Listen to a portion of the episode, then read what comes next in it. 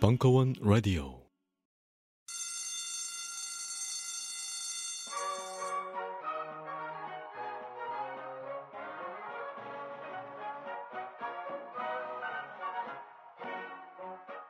오늘도 힘차게 매일매일 활기찬 당신의 아침을 책임질 손안의 킹스베리, 중세 왕과 귀족들만 먹었다는 아로니아와 함께 발기찬 하루를 시작하십시오. 100% 폴란드산 아로니아 열매 농축과즙 평산네이처 아로니아 친.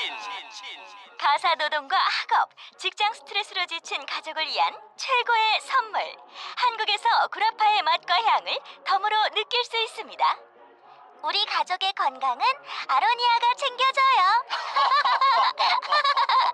100% 폴란드산 아로니아 열매 농축과즙 평산네이처 아로니아 진. 보다 자세한 사항은 딴지마켓에서 확인하실 수 있습니다. 16개 경찰서에 공식 공급하는 검증된 특허 상품 아마스 폴워치. 긴급 상황에 아마스 폴워치를 스마트폰에 갖다 대기만 하면 바로 가족, 친구 혹은 경찰에게 긴급 문자와 실시간 위치 정보를 보낼 수 있습니다. 혼자 사는 여성, 아이들이 있는 가정의 필수품 아마스 폴워치를 지금 딴지마켓에서 은하계 최저가로 만나보세요. 힐링은 알아차림입니다. 몸과 마음의 신호를 들을 때 힐링이 시작됩니다. 힐링은 이완입니다. 좋은 음식, 쾌적한 시설에서 긴장을 풀어줍니다. 힐링은 힐빈 클럽입니다.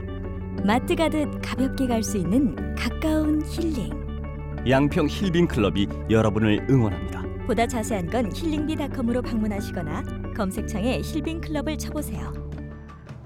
무인기가 한반도를 위협하는 절체절명의 2014년, 딴지 관광청의 묻지마 관광이 충격적으로 부활했습니다. 딴지 라디오 청취자 30분께 드리는 충격의 완전 무료 이벤트, 자세한 사항 딴지일보 홈페이지에서 확인하십시오.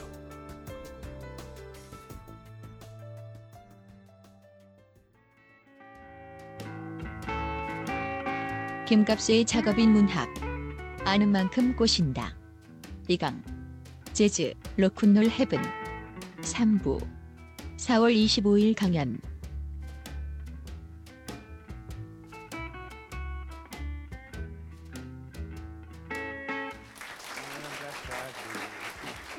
안녕들 하세요.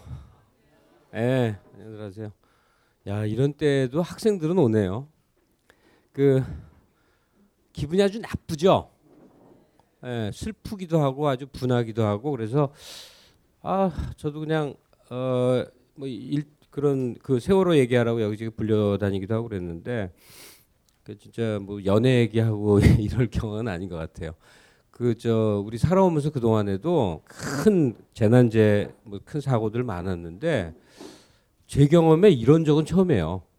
그러니까 이거보다 훨씬 많은 숫자의 사람들이 희생되고 이래도 한 일주일 지나면 그냥 그런가 보다 이렇게 좀 지나가는 게 있어요. 솔직히 말해서 내 가족 일이 아니면 그 사람의 속성이죠. 근데 이건 사람들이 완전 패닉이에요. 패닉.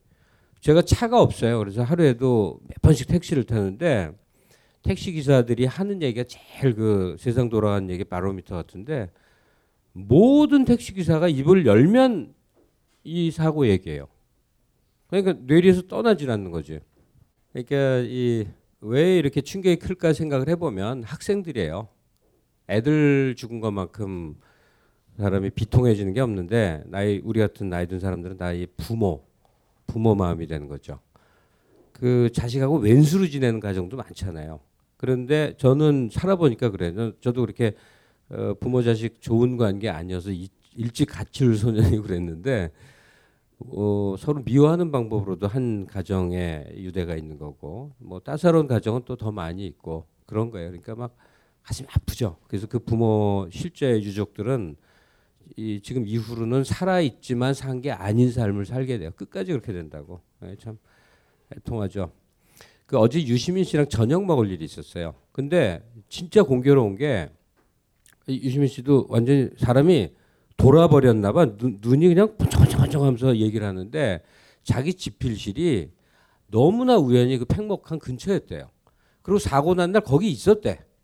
그래갖고 뭔가 하러 이렇게 잠깐 나왔는데 뭐 배 사고 났어요 그러더래. 그래서 아 그냥 그런가 보다 별거 아닌 줄 알았다 들어왔다가 이제 큰 사고라는 걸 알고 거기 동네 사람들 그러니까 배 사람들이죠. 같이 얘기를 하게 됐대요. 근데 아 이거 기록에 남으니까 그 양반 직접 한 말을 옮기지를 못하겠네. 아주 그건을 이제 하던데 그 거기 그 팽목항 주위에 배 평생 탄 그 어선 하는 사람들이 막 그냥 분해 갖고 막 피를 토 다 때려 죽여버려야 된다 막 이런 되는 거예요. 왜 그러냐면 다 살릴 수 있었대.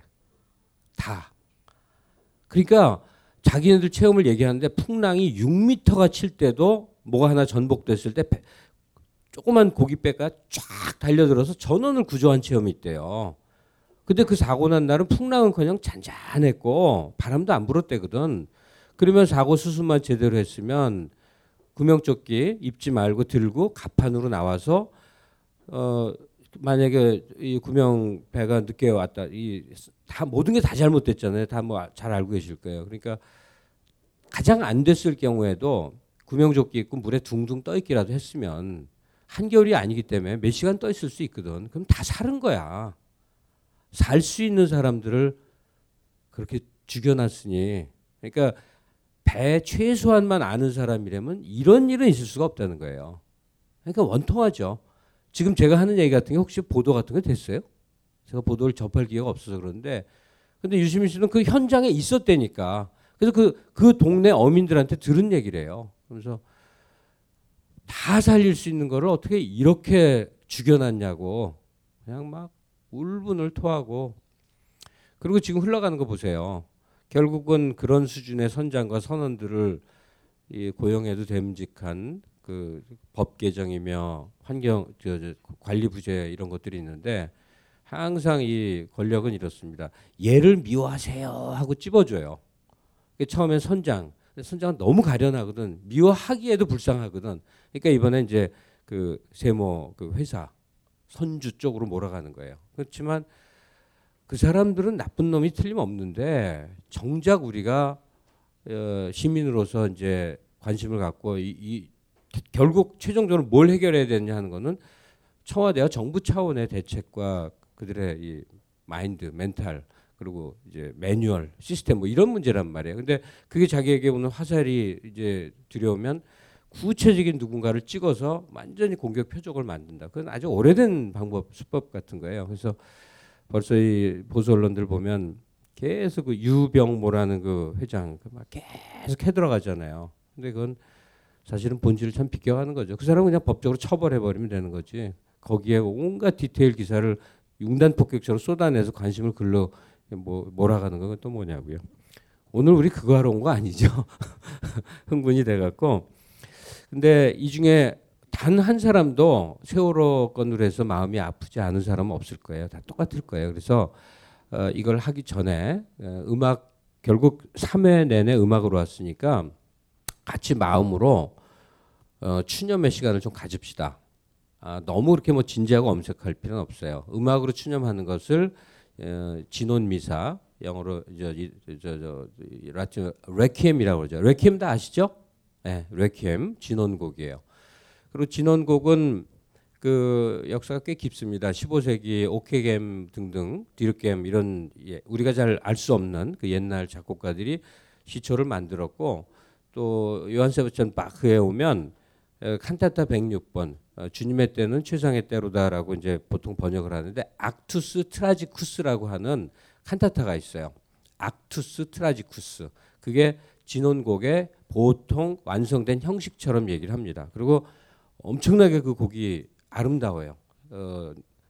누군가의 죽음을 애도하는 애도 기일에 쓰이는 용도의 음악인데 이 악투스 트라지쿠스는 그냥 음악적으로도 굉장히 좋습니다.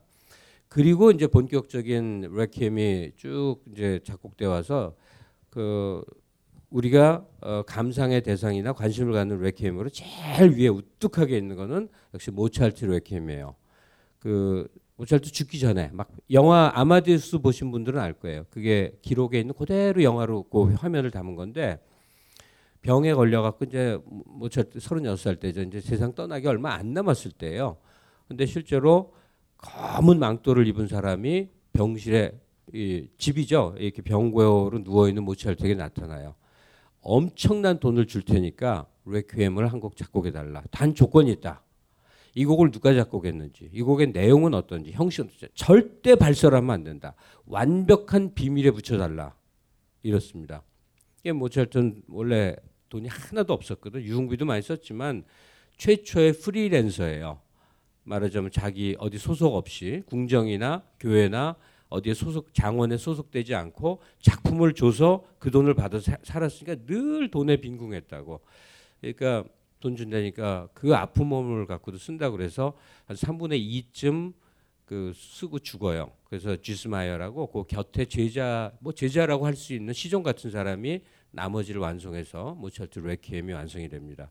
이렇게 제일 지금까지 사랑받는 완성도 높은 레퀴엠이고 그런 일련의 쭉 작품이 나오다가 그 우리가 이제 낭만식이라고 부르는 때는 레퀴엠이 더 이상 행사용이 아니라 사람들이 음악회에서 앉아서 감상하는 용도와 가까운 그렇게 쓸 수 있는 것을 고려해서 작곡을 합니다. 그래서 최고의 작품으로는 여러분 그냥 상식으로 알아두시고 혹시 기회가 되면 감상을 해보세요. 아주 위대한 작품들인데 베를리오즈라는 프랑스의 약간 정신이 온전치 않은 굉장히 괴팍한 작곡가가 있어요. 베를리오즈.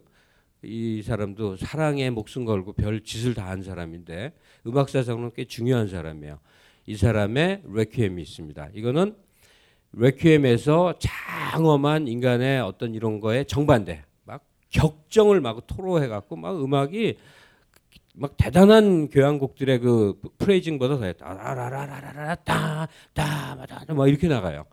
그러니까 베를리오즈 레퀴엠이 낭만 시기에 감상적 대상으로서의 레퀴엠으로 우뚝한데 또 하나 그 못지않은 평가를 받는 레퀴엠이 또 하나 있어요. 바로 포레, 가브리엘 포레라고 보다 한참 후에 프랑스 사람인데 이 사람은 격정의 정반대, 명상, 성찰, 내면성 이런 그래서 고요한 레퀴엠을 만들어요. 근데 그 고요함이 전체적으로 악상이 이상해요. 이상하다 생각해서 가만히 들어보면 굉장히 불안함을 안겨줍니다. 죽음을 우리가 성찰할 때 살아있는 사람들의 삶의 불안 같은 게 거기 묘사되어 있어요.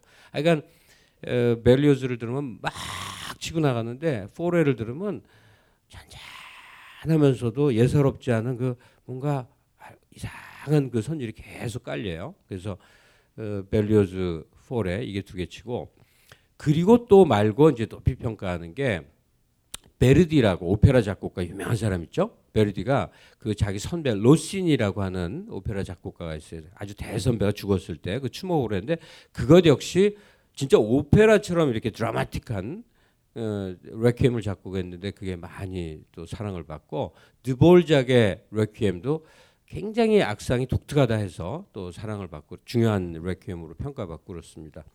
근데 지금 제가 여러 곡을 말했잖아요. 기억이 안 될 만큼. 이 여러 곡을 다 몽땅 덮어두고라도 너무너무 사랑받는 게 따로 한 곡이 있어요. 그러니까 레퀴엠을 듣지 그러면 누구나 먼저 찾는 게 있어요. 바로 브람스의 도이치 레퀴엠이에요. 왜 도이치자가 붙냐면 모든 레퀴엠은 라틴어로 쓰여져요. 우리가 레퀴엠에서 레퀴엠 아에테르남 도미네 이렇게 나가는 거거든요. 그 첫 자가 레퀴엠에서 그래요. 우리를 불쌍히 여기소서 이런 거거든요. 우리를 불쌍히는 키리에고 그러니까 하여튼 라틴어로 쓰여 있어요. 그런데 브람스는 독일어로 번역된 개신교 성경을 활용해서 자기 레퀴엠을 작곡을 해요. 근데 뭐라 그럴까? 인간의 내면성, 성찰 이런 게 아주 착 있어서 굉장히 길어요. 7부까지가 한 시간 반, 거의 2시간 6박 할 거예요. 굉장히 긴 대곡인데 그거는 음반 모아서 듣는 사람들이 꼭 듣는 주요 교향곡처럼 듣는 가장 사랑받는 곡이에요. 근데 사랑받는 중에서도 그중에 제2곡이 있어요. 모든 육체는 풀과 같고 라는 거예요.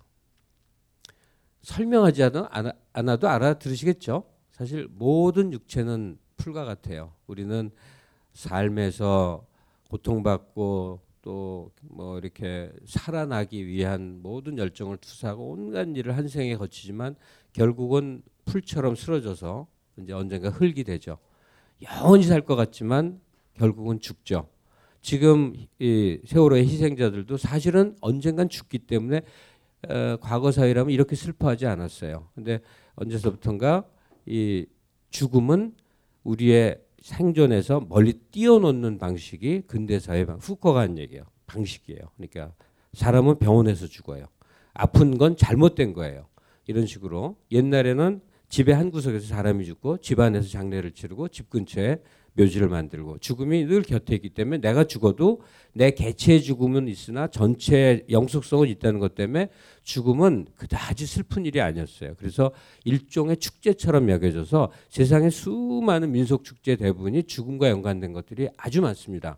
그런데 이 근대 사회부터는 죽음은 가공할 공포가 된 거거든요. 있을 수 없는 일처럼 이제 이렇게 여겨지게 돼요. 그러니까 브람스의 모든 육체는 풀과 같고는 여러분들이 우리 모두가 앉아서 뭔가 좀 생각에 잠길 때 굉장히 좋은 그냥 감상곡이에요. 굳이 레퀴엠이라고 생각하지 않아도. 그래서 오늘 주어진 시간 안에 지난주에 이은 음악사 특히 대중음악사의 정리를 마치겠지만 먼저 이 부족하고 형편없는 벙커원의 시스템으로 굉장히 훌륭한 이 레퀴엠 두 곡을 감상을 할게요. 첫 번째는 모차르트의 레퀴엠 중에서 분노의 날 또는 진노의 날, 진짜 화난 거예요. 그래서 진짜 화를 내요. 합창단이. 디아스 이라에라는 부분이라 짧아요. 한 1분 몇 초 되는 디아스 이라에 분노의 날을 우리가 같이 듣고 이어서 조금 긴 14분 정도 되는데 중간에 적당한 때 제가 줄일게요. 모든 육체는 풀과 같고 브람스의 도이치 레퀴엠의 제2곡 부분 연이어서 듣도록 할게요. 먼저 디아스 이라의 모차르트의 레퀴엠입니다.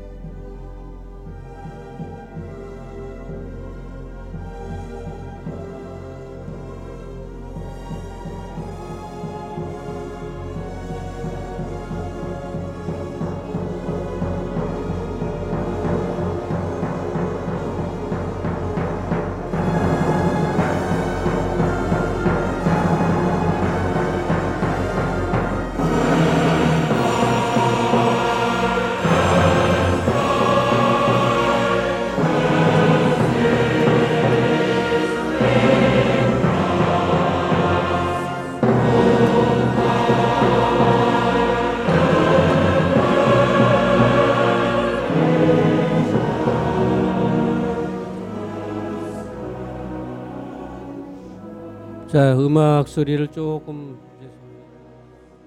안녕하세요. 딴지마켓 조립 PC 판매 책임자 이경식입니다. 요즘 딴지에 걸려있는 재산이 때문에 나름 유명이 되었는데요. 직접 용산 매장으로 찾아오시는 분들은 먼저 알아봐 주시고 배달을 갈 때에도 제 얼굴 보고 바로 열어주시더라고요. 요즘 저의 가장 큰 고민이 바로 이겁니다. 저도 사실 용산 용팔이었거든요. 파리를 날리다가도 호구손님 하나 잡아서 눈탱이 치는 그 맛, 그 짜릿한 맛에 용팔이 짓을 하는 건데 제가 요즘 그걸 못하고 있습니다. 정말 아주 그냥 돌아버리겠다니까요. 그래서 결심했습니다. 이왕 이렇게 된 거 정말 정직하게 장사하자. 아니, 정확히는 정직하게 장사할 수밖에 없습니다. 다 알아보시는데 말이죠. 은하계에서 가장 정직하고 가장 AS가 믿을 만한 조립 PC 전문 업체 컴스테이션의 졸라 유명한 이경식이었습니다. 이왕 이렇게 된 거 아예 제 휴대폰도 밝혀버리겠습니다. 011-892-5568 전화 주십시오. 제가 직접 받습니다. 감사합니다. 저희 컴스테이션은 조용한 형제들과 함께합니다. 영화 나홀로 집의 한 장면을 기억하십니까? 어린 주인공이 목욕 후 어떤 화장품을 바르고 비명을 지르는 장면인데요. 이때 썼던 제품에 유해 화학 성분이 들어있었다고 밝혀져 논란이 되고 있습니다. 문제의 영화 나홀로 집에 당시의 소품 담당자를 만나봤습니다. 후회되죠. 뭐 그때는 제작비 아끼려고 어쩔 수 없었어요. 나중에 아역 배우가 막 울면서 그러더라고요. 100% 자연유래 성분으로 준비하는 게 기본 아니냐고. 제작비를 아껴야 했다는 소품 담당자에게 신생아부터 사용할 수 있는 딴지마켓의 비그린 베이비 4종 세트를 보여줘봤습니다. 어머, 웬일이야. 정말 이 가격에 판다고요? 말도 안 돼. 이건 단순히 자연유래 성분으로만 만든 수준이 아닌데요? 게다가 샴푸 앤 바디워시에 샤워 오일에 로션하고 마사지 오일까지. 왜 이제야 나왔지? 미리 알았으면 다른 제품 안 썼겠죠. 조카 선물로도 좋겠네요. 신생아부터 어린이들까지 사용하는 제품이라면 이제 식물 성분과 자연 성분은 기본이 된 것 같습니다. 더불어 피부 보호막을 pH 5.5로 건강하게 지켜주는 약산성의 비그린 베이비 4종 세트 출시는 아이들의 피부 건강에 긍정적인 영향을 미칠 것으로 보여 세계인의 이목을 집중시키고 있습니다. 근데요, 이 딴지마켓에서 비그린 샤워오일 정품 이벤트도 진행 중이래요. H발란스와 바디 모이스처 샤워오일 각 100개씩을 배송비만 받고 보내주는 파격적인 행사라네요. 서두르지 않으면 저처럼 후회하실 거예요.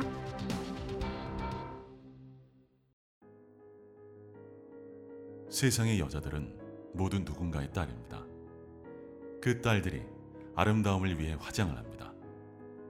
소중한 사람의 얼굴에 닿는 것이기에 지니의 화장품은 신뢰가 먼저입니다. 유해 성분을 쓰지 않는 일, 모든 원료의 원산지를 공개하는 일, 무자극의 식물 성분을 고집하는 일. 진정한 아름다움은 해롭지 않아야 합니다. 지니 내추럴, 당신의 아름다움이 이루어집니다. 지금 딴지마켓에서 여러분을 기다립니다. 자, 음악 소리를 조금 이제 서서히 꺼주. 예. 잘 들으셨어요? 적당한 때 이렇게 끊으려고 그랬는데 이 곡이 끊을 수가 없게 만드네요. 이제 앉아서 할게요.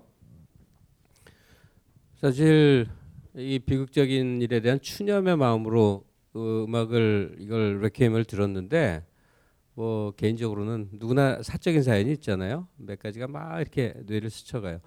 70년대는 르네상스라고 하는 음악 클래식 음악 감상실이 무교동에 있었어요.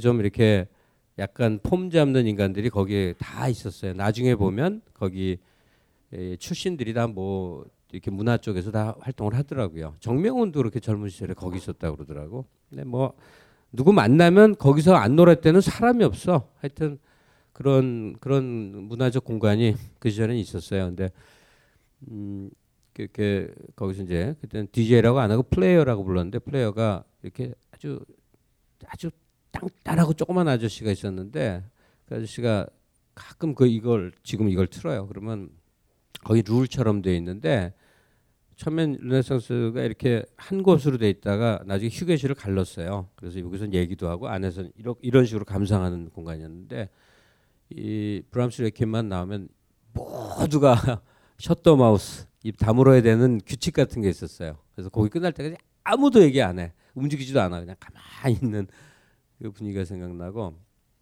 세월이 많이 흘렀는데 제 20대 시절에 여기 길 건너가면 성대 성균관대학교를 제가 나왔는데 거기 뒤에 성대시장이라고 있어요. 그럼 시장통 안에 옛날 한옥 그래서 그 한 귀퉁이를 제가 거기서 자취를 했는데 두 명이 넘으면 꼭 차는 정말 감옥 같은 데였어요. 근데 저의 그녀가 클래식을 굉장히 좋아하는 사람이었고 특히 세상의 모든 레퀴엠을 들었겠다고 이렇게 모으고 그런 사람이었어요. 그래서 많은 카세트에 하나하나 이렇게 저 이렇게 해서 글씨에다 써서 이렇게 테이프를 저한테 계속 해다 줬었는데 이 브람스 곡 이전에 들은 모차르트 이 친구가 자기가 번역한 거예요. 그러니까 그 아까 들으신 그 곡을 심판의 때가 되면 죄 지은 연놈들 잿더미에서 일어나 심판을 받으리니 뭐 이렇게 써놨었어. 지금 아직도 갖고 있는데 죄 지은 연놈들이라니 참.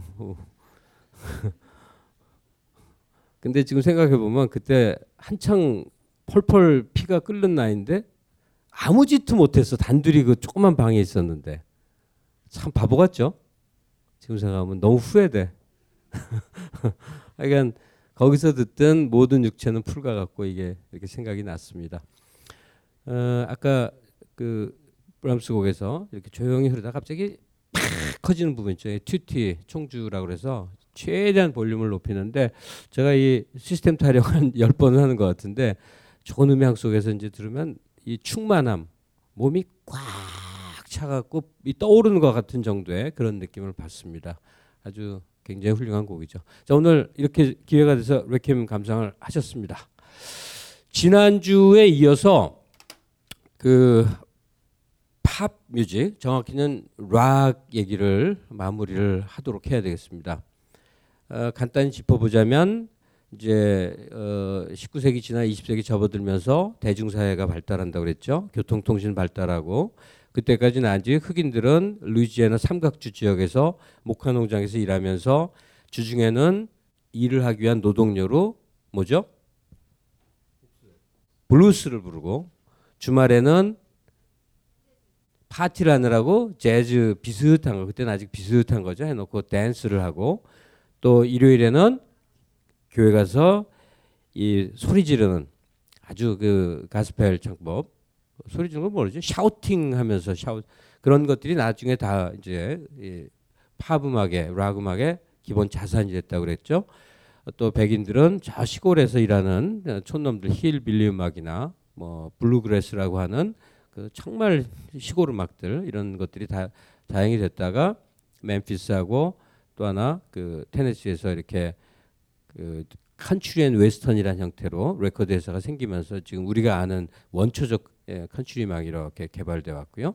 일정한 시기가 흘렀어요. 그래서 2차 대전 같은 거 경험할 때 흑인들 백인들이 같은 병사 체험을 하면서 문화적으로 서로 어울려서 흑백 간의 인종적 교류가 일어나요. 그러니까 문화적 교류가 당연히 생겨나고 또 그 시절의 젊은이들이 기성세대에 대한 아주 반발 의식 같은 거 이런 그 어떤 저항, 반항 이런 심리가 발달하고 또 하나는 사회의 주력계층이 노동자라고 하는 일하는 임금 받고 일하는 사람들의 정서, 삶의 환경들, 열망들, 뭐 사랑들 이런 게 막 반영되고 이 노동자, 젊은이, 흑백 이런 것들이 결합돼서 새로운 음악이 생겼다고 그랬죠. 그 55년도쯤에 그게 뭐죠? 그게 락앤롤 그죠? 락앤롤 심각한 얘기하다 갑자기 하려니 되나? 그래서 그 락 음악은 그냥 음악적으로 훌륭한 음악이 생긴 게 아니고 20세기를 상징하고 전면적으로 반영하는 게 됩니다. 왜 그렇게 되냐면 20세기가 끝나서 21세기로 접어들 때 거의 세계의 모든 유수한 언론들이 지난 한 세기를 정리하는 작업을 했어요. 여러 형태로 했습니다. 그랬을 때 유력한 매체들이 가장 많은 단어를 사용한 게 저항의 세기, 반역의 세기라고 그랬어요. 원래 사람이 계속 그렇게 뭐 뒤집고 살아온 것 같죠? 그렇지 않습니다. 아주 긴 세기 동안 노예로도 살고 긴 세기 동안 변함없이 살고 이런 삶을 살아오다가 20세기라고 하는 100년 기간 동안에 제3세계라는 것도 생겨나고 사회주의 혁명도 생겨나고 여성 해방도 생겨나고 인간의 삶에 전면적 변화가 일어나요. 또 노동자들 중에서 상당층들이 중산층이라는 계층을 형성하면서 삶의 방식이 이제 최상위층과 이 그냥 빈곤 계층으로 나뉘지 않는 미들 클래스라는 게 사회 주력 그 어떤 계층이 되면서 이른바 이제 어떤 상대적 안정성, 그리고 그들만의 독자적 이제 문화 같은 게 생겨나고, 뭐 하여튼 뭐 모든 게 사상의, 종교의 모든 면에 전면적인 전복 같은 게 20세기 전체에 걸쳐서 일어납니다. 그리고 그것을 음악적으로 가장 적극적으로 반영했고 표현했다고 볼 수 있는 게 바로 락큰롤이에요. 처음엔 락큰롤, 나중에는 락큰을 떼고 앞에 접두사를 붙여서 온갖 종류의 무슨 락이 생겨납니다. 그러니까 락이 넓은 의미의 통칭이 돼요. 그리고 그 락은 특정한 인물을 중심으로 우리가 쉽게 이야기해서 인물을 중심으로 바라보자면 50년대 빌 헤일리 앤드 커메치라는 그룹이 Rock Around the Clock라는 노래로 빌보드 차트 1위를 하면서 대중적인 게 되지만, 실제로 가장 그 크게 이제 락앤롤을 번성시킨 사람은 당연히 누굴까요? 엘비스 프레슬리, 그죠? 백인인데 무대에서 엉덩이를 흔들어, 백인인데 마이크 앞에서 소리를 질러, 도저히 있을 수 없는 일, 그걸 엘비스 프레슬리가 합니다. 근데 프레슬리는 잘생기기도 했고, 그리고 이 발라드가 되는 사람이었죠. 아주 떨리는 음색으로 나중에는 거의 이 장르를 바꾸는데, 어쨌든 간에 초기 락앤롤이 아주 그 반항적이고 인생 안 풀리는 뒷골목 젊은이들의 일종의 인디 음악이었다가 세계인이 사랑하는 보편적인 음악이 되는 데는 엘비스 프레슬리라고 하는 특별한 존재가 있었기 때문에 가능해요. 엘비스 프레슬리의 인생사 42살에 죽기까지 고 이렇게 보면요, 참 생각할 거 많이 줍니다. 그러니까 지금 무슨 소녀시대나 탑스타들이 받는 그런 추앙하고는 아예 설명 자체가 안 돼, 비교 자체가 안 돼요. 그냥 왕도 그런 왕이 없어요. 그냥 너무 대단한 그런 취급을 받았어요. 스타라는 게 그 절에 그랬는데, 그런 사랑과 선망의 뒷배경에 엘비스 프레슬리는 너무 고독했던 사람이에요. 결국 고독사하거든. 너무 외로워서 밤마다 혼자서 막 뭘 먹어, 도넛을 많이 먹었다고 그러는데, 이게 자기 몸을 망치는 그 마약 먹고 죽은 거 아니거든요. 그냥 막 그러다가 새벽에 화장실에 변보다 죽었다고 그랬죠. 정말 너무 외로웠던 거야. 진짜 모든 사람은 자기에게 어떤 이익을 바랄 뿐이지 마음이 통할 사람이 없었던 거예요. 그러니까 그런 엘비스 프레슬리의 50년대가 있고, 60년대는 자 어떤 사람이 가장 위대했을까? 비틀즈.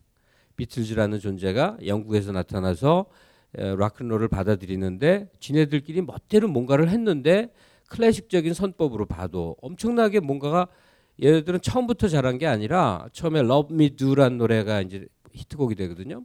아주 가벼운 버블팝 같은 거야. 청소년들의 Love Me Do예요. 근데 1년 있다 내고 1년에 2장, 3장 앨범을 내면 뭐 이렇게 음악적으로 너무 팍팍팍팍 발전을 해버렸는데, 그게 이후에 모든 음악의 데이터베이스가 된단 말이죠. 락은 이렇게 해라라고 하는 모델을 보여주는 거예요. 이론적으로나 표현으로나 또 가사의 세계에 있어서나 아름답고 화성적인 세계의 극한을 비틀즈는 추구합니다. 또 60년대 그 히피와 저항의 물결을 또 일정하게 반영해서 이 더벅머리 청년들 머리 이렇게 길러갖고 반전 평화에 대해서도 관심 갖고, 그러나 진짜 갱스터 같은 양아치들은 따로 있어서, 또 락계나 좋아한다 그러면 비틀즈가 아니라 누굴 좋아한다 그랬죠? 롤링스톤즈가 진짜 멋쟁이들은 멋쟁이에요. 예. 근데 비틀즈의 그 영향 때문에 그 이후에 모든 음악이 규정되고, 지금도 비틀즈라는 아마 힙합 정도만 좀 새로운 것일 뿐 거의 어떤 음악도 비틀즈라는 틀 안에서 그 바깥에서 있기가 어려울 겁니다. 그러니까 그런 60년대라고 하는 비틀즈의 시대가 있었어요. 그 시대에 히피 공동체라고 하는 반문명 운동, 반문명 젊은이들의 공동체, 인종 간에도 다 섞여버리고 바이섹슈얼이라고 그래서 남녀 차별보다는 그냥 대충 다 섞여서 하고, 애들도 막 내지르고, 공동 소유하고, 뭐 그러니까 성 개방, 자본에 대한 그 어떤 거부, 뭔가 그러니까 이 히피 음악의 대변자처럼 되는 그룹이 몇 인데 그중에 그레이트풀 데드라고 있어요. 그 그룹이 7명인데 걔들은 그 어디 샌프란시스코 그 공원에서 맨날 공연하는 사람들인데 이 돈 받고 한 적이 드물어요. 다 무료 공연이에요. 그리고 걔들은 사유 재산을 갖지 않았어요. 그 제리 가르시아라는 사람이 리더인데 제리 가르시아 죽었을 때 그 당시 대통령이 빌 클린턴이에요. 대통령 특별 성명을 발표합니다. 나의 세기가 끝났군요 하고. 그러니까 60년대 청소년기를 보낸 사람들은 이 히피 문화에 대한 강렬한 어떤 열정, 뜨거움 이런 것들이 있어요. 아, 거기서 하나 히피 문화에서 빠진 게 마약이구나. 지금 우리가 생각하는 범죄로서의 마약하고는 다른 개념이에요. 이 지구를 트랩 온 해서 떠나는 거예요. 그러니까 이 세계가 낡고 지루하고 지겹다는 의미에 있어서 이 현실을 탈출하는 여러 가지 선택 가운데서 그 마약 LSD라는 거는 확 탈출해 버리는 거였어요. 그리고 그 LSD 보급에 가장 주창을 했던 사람이 하버드 대학의 아주 유명한 교수였어요. 나중에 그 사람 구속됩니다. 교수직도 박탈되고. 좌우간 그런 그 불같은 60년대 세기가 흘렀고 그때 이런 표어가 있었다고 그랬죠. 30이 넘기 전에 죽어버리자. 30이 넘으면 기성세대가 되니까. 기성세대는 적이야. 우리들의 애니미야. 근데 물리적으로 자연적으로 나이를 먹어. 그러니까 유일하게 기성세대를 면할 수 있는 방법은 30이 되기 전에 죽어버리는 거예요. 실제로 죽었다기보다 정신적 죽음들. 그리고 실제로 죽은 3명의 J자로 시작하는 사람들. 지미 헨드릭스, 제니스 조플린, 도즈란 그룹의 보컬, 짐 모리슨. 이 세 청년과 여성은 영원한 이제 무슨 별 같은 존재들이 돼요. 실제로 막 격정적으로 발광에 발광을 거듭하다가 27살에 공교롭게 1969년에 다 죽어버립니다. 1969년은 굉장히 특이한 해예요. 이 저 우드스탁 페스티벌이라고 모든 게 얘기가 기니까 제가 그냥 생략하고 넘어갈 테니까 언젠가 우드스탁 페스티벌에 대해서 한번 검색을 해보세요. 우드스탁 네이션이라고 50만 명의 젊은이들이 우리는 별도의 나라야 하고 농장에서 아주 미친 짓을 했으나 문화사적으로 큰 해고 또 마일스 데이비스가 또 이 락을 혁신시키는 해고 뭐 별거 많습니다. 그리고 68 그 전에 있었던 68 학생혁명의 영향으로 유럽은 모든 기성가치를 다 파괴하죠. 지금 유럽 사회는 68 혁명의 연장선상에 그때 청년들이 지금 대통령하고 있는 거예요. 롤랑드라든지. 그리고 그때 청년들이 다 사회 주류들이에요. 그때 가치, 그때 생겨난 가치들이 현재 유럽이라고 보시면 됩니다. 그리고 미국은 스튜던트 파워.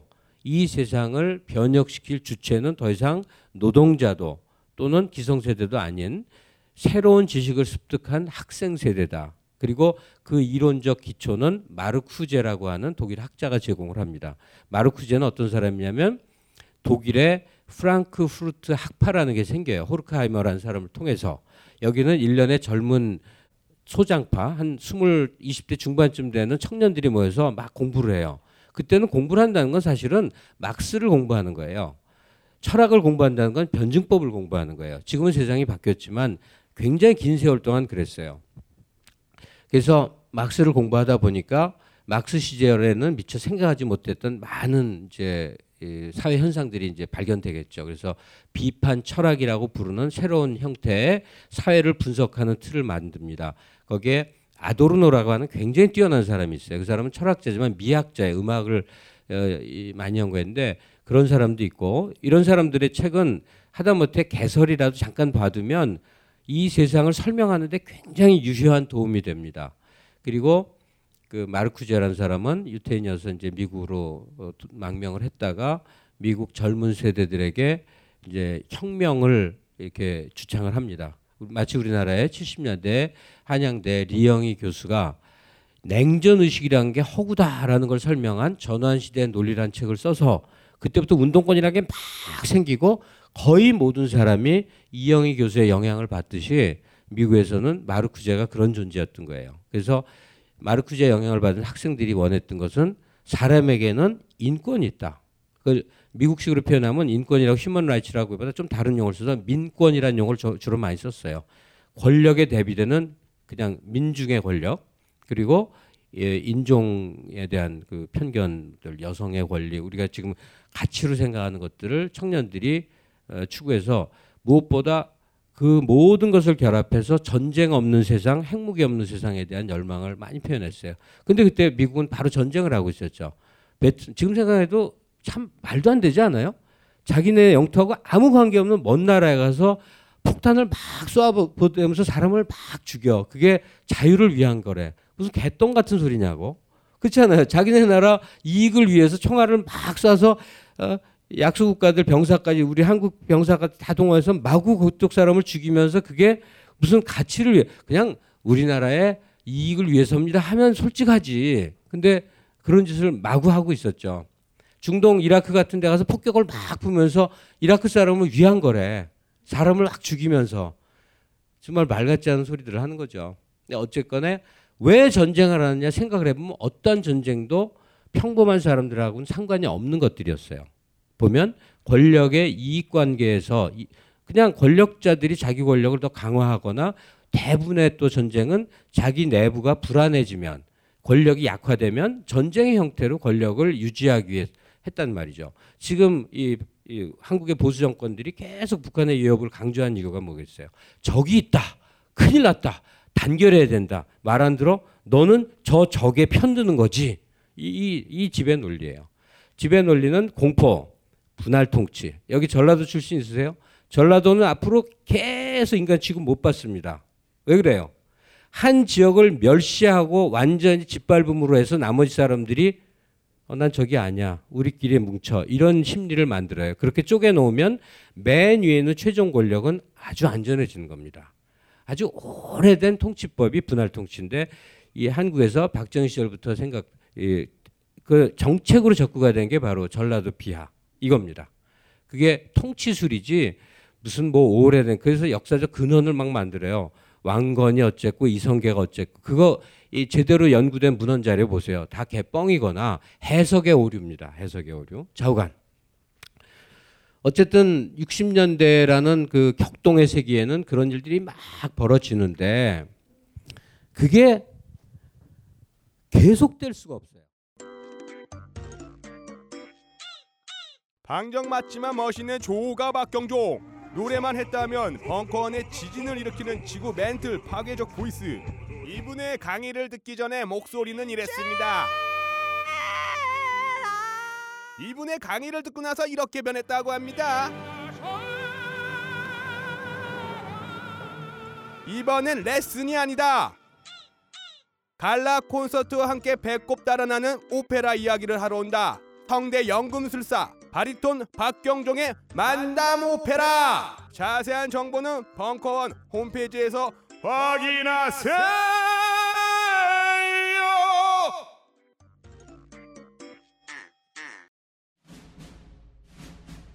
스마트폰에 바이블 벙커원 어플이 대폭 업그레이드 되었습니다. 강좌 및 강의별 결제 기능 탑재. 멤버십 회원이 아니라도 벙커원 동영상들을 골라볼 수 있는 혁신. 바로 확인해보세요.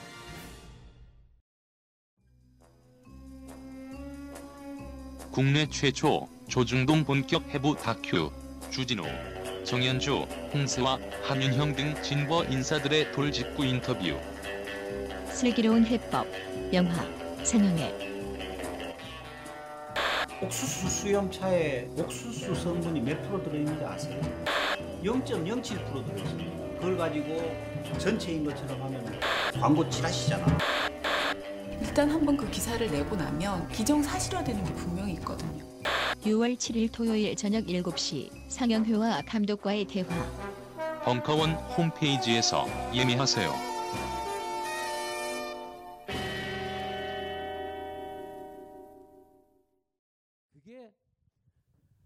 계속될 수가 없어요. 왜 그러게요? 피곤해서. 진짜예요. 피곤해서. 한국이 똑같아요. 80년대 내내 거리에서 청년들이 대학생들이 돌을 던졌어요. 노동자들과 같이 노학연대라고 해서 하나가 돼서 별짓을 다 했어요. 이 미국의 언론들은 한국인을 일컬을 때 스톤 트로잉 피플이라고 썼어요. 돌 던지는 국민들. 조롱의 말은 아니었어요. 10년을 별의별 짓을 다 하고 나니까 좀 지쳤어. 그리고 생겨나는 게 90년대는 점이지대. 한국 사회가 최초로 소비사회로 전환이 됩니다. 돈을 쓰는 맛을 노태우 정부에서 줬어요. 노태우 정부의 그 계륵 같은 정책은 참 기묘한 거예요. 노동자 실질 임금을 단기간에 3배로 올려놓은 게 노태우 정부입니다. 근데 그게 정교한 계산에 의한 건지 노동계 요구에 어쩔 수 없이 끌려간 건지는 참 설명이 안 되는데 결과가 어떤 일이 벌어졌느냐. 모든 혁명단체가 사라집니다. 모든 진보단체가 사라집니다. 그리고 새롭게 시민운동이라는 용어가 생깁니다. 이것은 레볼루셔너리 하지 않아요. 중산층 운동이에요. 그 배경은 뭐냐? 임금 올라간 거예요. 민주화 운동이 무슨 정치 권력 획득처럼 생각되지만 실은 이 경제 성장의 과실을 우리한테 달라라는 거였어요. 그래서 그걸 상당히 나눠줬거든요. 그랬더니 대단히 재미있는 현상이 생겼는데 대기업은 더 성장했고 노동자들은 보수화된 거예요. 중산층화된 거예요. 그러면서 90년대는 사실은 굉장히 훌륭한 사회 안정기로 진입을 합니다. 거기서 사회를 진보시켰더라면 아주 좋은 거였는데 뭐든지 민주화도 가면 끝까지 획 가는 성향이 있듯이 그게 반동으로 거꾸로 가면 또 정반대로 확 가서 지금은 보수화가 아니라 극우 논리가 사회를 지배하는 그리고 퇴행, 과거로 60년대로 백업하는 퇴행하는 그런 현상이 사회에 보입니다. 미국이 똑같아요. 한국의 90년대가 미국의 70년대고 한국의 현재가 미국의 80년대라고 보면 되는데 그걸 어떻게 설명해야 되냐면 60년대에는 히피들이 날뛰었어요. 반문명, 반전, 평화 난리 법석들을 쳤어요. 그런데 70년대 접어들 즈음에는 이제 피곤해진 거야. 그리고 그런 요구들의 젊은 세대들의 요구의 상당 부분이 또 현실적으로 받아들여집니다. 그런저런 이런저런 사회 변혁이 없었던 게 아니에요. 미국은 우리가 비난적으로 바라보면 아주 이상한 나라인데 그 안에 내부 건강성을 보면 제일 무서운 또 나라예요. 지난 100년 동안 과학기술 문명의 위대한 발견은 몽땅 미국 차지예요. 유럽에서 오지 않습니다. 그 전이 유럽이었지. 굉장히 무서운 데인데 그러니까 그 70년대라는 시기에 접어들 때 일어난 가장 큰 변화는 용어로 기억하시면 돼요. 히피들이 집으로 돌아가서 여피가 됩니다. 여피가 돼요. 여피는 그 당시에 아주 광범위하게 쓰인 용어입니다. 히피가 많이 쓰였듯이 히피가 집을 나와서 문명을 거부하고 들판 같은 데서 공동체 생활하고 인디언 옷 입고 머리 길게 기르고 개판이었다면 여피들은 학교 열심히 다녀서 스펙 쌓고 수트 딱 차려입고 머리 짧게 깎고 다들 도시로 가서 좋은 직장에 취직해갖고 돈 잘 벌면서 가족 아끼고 아주 성실하고 모범적으로 살자는 거예요. 그땐 그게 오히려 새로웠어요. 다들 깽판을 쳐야 젊은이고 깽판을 쳐야 멋있다고 생각했는데 여피의 단정한 모습이 새로운 조류처럼 됩니다. 그러니까 사람들이 어디에 시선을 돌리느냐 이런 것인데 히피 시절엔 히피가 멋졌겠죠. 그런데 70년대 접어들어서 히피 차림은 이제 촌스러운 거야. 머리 길러서 이 드글드글 끓고 이게 히피 머리 아니에요.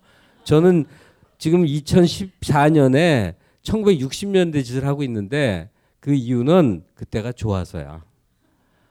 목숨이 붙어 있으니 지금 살지만 정신적으로는 그때를 살겠다는 의지예요. 어쨌거나 70년대에는 도시 중산층 중에 엘리트 계층들이 사회의 주도 계층으로 바뀝니다. 그래서 여피들의 시대가 열리는데 이때 여피들이 좋아하는 음악이 당연히 락에도 중심이 됩니다. 제가 자꾸 락이라고 하는 이유가 있어요. 팝과 락을 일정 정도 구분을 해요. 팝은 말 그대로 우리말로 하면 유행가예요. 유행가. 물론 락도 상당 부분 유행가 속에 편입이 되는데 음악적으로 의미 있는 이제 좀 구별을 할 필요가 있는 게 있어요. 가령 레드 제플린의 음악을 무슨 팝송이라고 안 해요. 락이지. 비틀즈 같은 음악은 팝이면서 락이죠. 이렇게 걸쳐져 있죠. 자, 70년대 여피들의 세기가 열렸을 때 60년대 뮤지션들은 아직 다 살아있거든. 그럼 어떻게 해야 돼? 어떻게 해야 되냐고 이 고민들을 합니다. 무대에서 불이 다 타버렸거든. 지미 헨드릭스 같은 사람은요, 이 공연을 하면 막 이빨로 주로 연주하거든요. 이빨로 깡깡깡 물어뜯어요. 우리나라도 이빨로 막 물어뜯는 뮤지션이 있었죠. 김수철이라고 있어요. 아실랑가 모르지만 그 흉내내서 하고 막, 그리고 마지막에는 기타에 불을 붙여요. 휘발유 쫙 붓고 해서 다 태워버립니다. 여기서 더 나은 게 영국의 더 후라는 그룹이 있습니다. 핀볼 위자드, 지저스 크라이스트 슈퍼스타, 굉장히 위대한 그룹이에요. 후는 지금도 그 영상 보면, 저는 AFN으로 그 당시 라이브를 보고 그랬었는데, 공연의 마지막은 공연에 동원된 모든 것을 부시는 게 마지막입니다. 그러니까 베이스 기타 들고 드럼 부시고 뭐 이 스피커 마이크 완전히 다 때려 부셔요. 그게 마지막. 예, 참 돈도 많아, 그죠? 얘네들 그 기타들 만만치 않은 걸 텐데, 하여튼 막판의 모습은 완전히 다 때려 부셔. 그리고 웬만한 애들은 또 죽어버려, 제니스 조플린처럼. 그러니 힘들어 이제. 정말 그렇게 싫어. 그래서 너무너무 힘들어서, 아직도 저 변두리에서 촌스럽게 히피짓 하는 놈들 있지만 걔들은 이제 마이너야. 세련된 여피들이 이제 다른 걸 원해요. 그러니까 뮤지션들이 고민을 해. 그래서 모두 세 개의 갈래로 나갑니다. 하나는 아름다운 락을 해보겠다. 듣기 좋은 락을 하는 거야. 듣는데 멜로디오스하고 아주 팝과 다를 거 없어. 근데 락의 정신은 기본적으로 깔고 들어가죠. 예? 이 리프가 있고 반복 악구가 있고 또 가사에 있어서 탁, 그래도 뭐 유행가처럼 그 판에 박은 사랑 노래가 아닌 뭐. 근데 아름다운 노래를 하는 거야. 이게 락이었어? 이런 게. 대표적인 사람 엘튼 존을 들면 됩니다. 지금도 엘튼 존 활동하죠. 엘튼 존을 존경하게 됐는데 한 4, 5년 전에 우리나라에서 공연을 하는데 갔었거든요. 2시간 반을 걔네들은 저 지지하게 중간에 멘트 없어요. 시작하면 처음부터 끝날 때까지 노래 쫙 부르고 들어갑니다. 근데 그 노인네가 2시간 반을요, 야 정말 그 에너지, 키도 조금 나보다 작아. 아 진짜 무섭더라고, 무서워. 그러니까 대가수지. 하긴 그 에너지를 제일 놀란 사람은 스팅이에요. 스팅은 아직 나이 있으니까 한국의 스팅 공연하면 땅빛을 내서라도 가보세요. 돌아버려. 어떻게 그렇게 잘하는지. 근데 좌우간 영국 왕실 로열 음악대학에서, 그러니까 굉장히 좋은 음악대학이에요. 거기서 피아노를 전공했던 엘튼 존이라는 조그맣고 정말 볼품없이 생긴 청년이 처음에는 무브라는 그룹 멤버였어요. 그냥 아무것도 아니었는데 피아노 탁 치면서 60 years on, your song, Daniel, 뭐 크로코다일 락 이런 거 부르는데 그냥 사람 미치게 만드는 거예요. 애절하게 만드는 거예요. 그래서 아름다운 락의 갈래가 하나 있고, 또 하나는 그래도 60년대를 포기할 수는 없어. 60년대를 포기할 수는 없어. 그런데 그냥 단순 반복할 수는 없으니까 우리 예술을 하겠다 이거야. 예술이 아니라 야술이지. 그럴 땐 우리 야술 좀 하겠어. 그래서 현대음악이라든지 굉장히 복잡한 클래식이라든지 또는 바흐의 뭐 선법이라든지 바흐의 그 뭐 지선상의 아리아 같은 걸 음악으로 막 만들어요. 그러니까 길어지고 복잡해지고 무엇보다 연주력이 굉장히 뛰어난 그런 일군의 70년대 뮤지션들이 생겨나기 시작합니다. 그리고 거기에 열광하는 층들이 또 있어요. 아주 그 이거 진짜 좋아. 이런 사람들이 그때는 굉장히 많이 있었어요. 그런 동네를 일컬어서 몽땅, 나중엔 용어가 바뀌지만 그때는 한 10여 년 동안 부르는 용어는 프로그레시브 락이라고 그랬어요. 지금도 프로그레시브 락을 평생 열광하는 사람들이 있어요. 예, 성시환 씨 같은 사람들. 그러니까 멋있긴 멋있어요. 그리고 프로그레시브 락은 진짜 좀 어지럽긴 어지러워요. 제가 음반을 다 가져왔는데 좀 길어. 하나가 뭐 20몇 분씩 하고 뭐 굉장히 다 긴데, 그래도 대중적으로 성공하는 그룹들이 생깁니다. 2000년대까지 공연 수입 1위, 2위, 3위가 지금 말하는 그 70년대 그룹이에요. 너무 웃기지 않아요? 롤링스톤즈가 항상 1, 2위 속에 있고. 그러니까 너무 뛰어난 사람이 나와버려서 그 외에 쪽을 못 쓰는 거지. 어쨌든 프로그레시브 락이라고 부르고 나중에 지금은 아트락이라고 부르는 새로운 형태의 예술적 락이 한 줄기를 이룹니다. 대표적으로 대중성을 얻어서 인기 있었던 게 핑크 플로이드라는 그룹이에요. Another Brick in the Wall이라는 무지막지한 히트곡은 아실 들으시면 아 그거였구나 그러실 거예요. 그건 굉장히 상당히 그 대중적으로 만든 건데 하여튼 핑크 플로이드라는 그룹, 또 킹 크림슨이라는 그룹, 에머슨 레이크 앤 파머라는 그룹, 더 나이츠라는 그룹 한 몇백 개의 그룹들이 나타나고 그 중에는 아주 인기 있는 그룹들이 나타나요. 또 무디 블루스 같은 그룹은 굉장히 얌전하게 부르지만 거의 클래식에 가깝게 또 이렇게 하고 하여튼 프로그레시브 락은 누구라도 이 중에 관심이 좀 있는 분들이 한번 듣기 시작하면 내내 그것만 듣는 사람들 많아요. 딴 건 아주 우습게 알고. 세 가지 중에 하나는 아름다운 락, 프로그레시브 락, 그리고 또 하나는 60년대처럼 막 불을 지르고 때려 부수고 이건 너무 피곤하지만 대신 이 메커니즘 그러니까 기계의 힘을 빌리겠다 해서 볼륨 그 앰프의 볼륨을 높이는 방식으로 한 그룹이 갑니다. 볼륨을 엄청 키워요.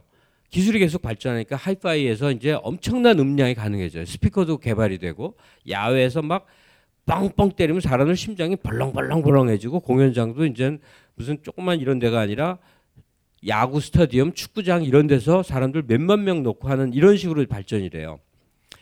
그래서 그쪽으로 물론 이제 선구는 레드 제플린입니다. 레드 제플린은 음악적으로 보자면 락의 가장 완성된 형태라고 보통 얘기를 하니까 뭐 그건 넘사벽인데 레드 제플린을 포함해서 인기 그룹은 우리나라에도 굉장히 인기 있어요. 하이웨이 스타 부르는 누구죠? 딥 퍼플이라는. 근데 지금 말하는 게 거의 태반이 영국 그룹이에요. 너무 웃기지 않아요?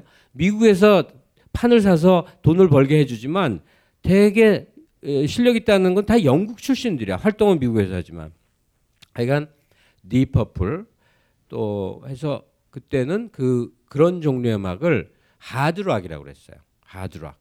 그리고 하드락이 아닌 팝송은 이지 리스닝이라고 그랬고 이지 리스닝 또는 어덜트 컨템퍼러리. 지금 제가 하는 말은 어려운 음악사 얘기가 아니라 그 당시에 보편적으로 쓰였던 거예요. 지금 팝들을 잘 안 들으니까 좀 낯설 수도 있지만. 그래서 하여간 락은 엘튼 존식의 음악, 또 핑크 플로이드식의 예술음악, 그리고 레드 제플린이나 딥퍼플식의 하드락. 하드락은 나중에 용어가 또 바뀌어요. 뭘까? 여러분 잘 아는 건데. 예? 헤비메탈. 그죠? 그리고 헤비메탈서부터는 더 이상 락으로 분류하지 않습니다. 그러니까 락 중에 헤비메탈이 있는 게 아니라 그냥 락이 있고 헤비메탈이 있어서 별개의 음악으로 따로 내보내게 돼요. 장르 구분상 그렇습니다. 근데 좌우지간 그게 70년대 음악이 됩니다. 70년대. 그래서 지금 벌써 8시 35분인데 휴식을 줘야 된대요. 뭐 이유가 있나 봐요. 그래서 음악을 지금 한 곡도 못 듣고 가는데 여러분들 그러면 5분만 쉽시다. 5분만 쉬었다가 뭐라도 좀 듣고 나머지 빨리 하고 오늘 재즈를 끝내야 돼요. 예. 4회도 이걸 할 수는 없잖아요. 자, 5분만 쉽시다.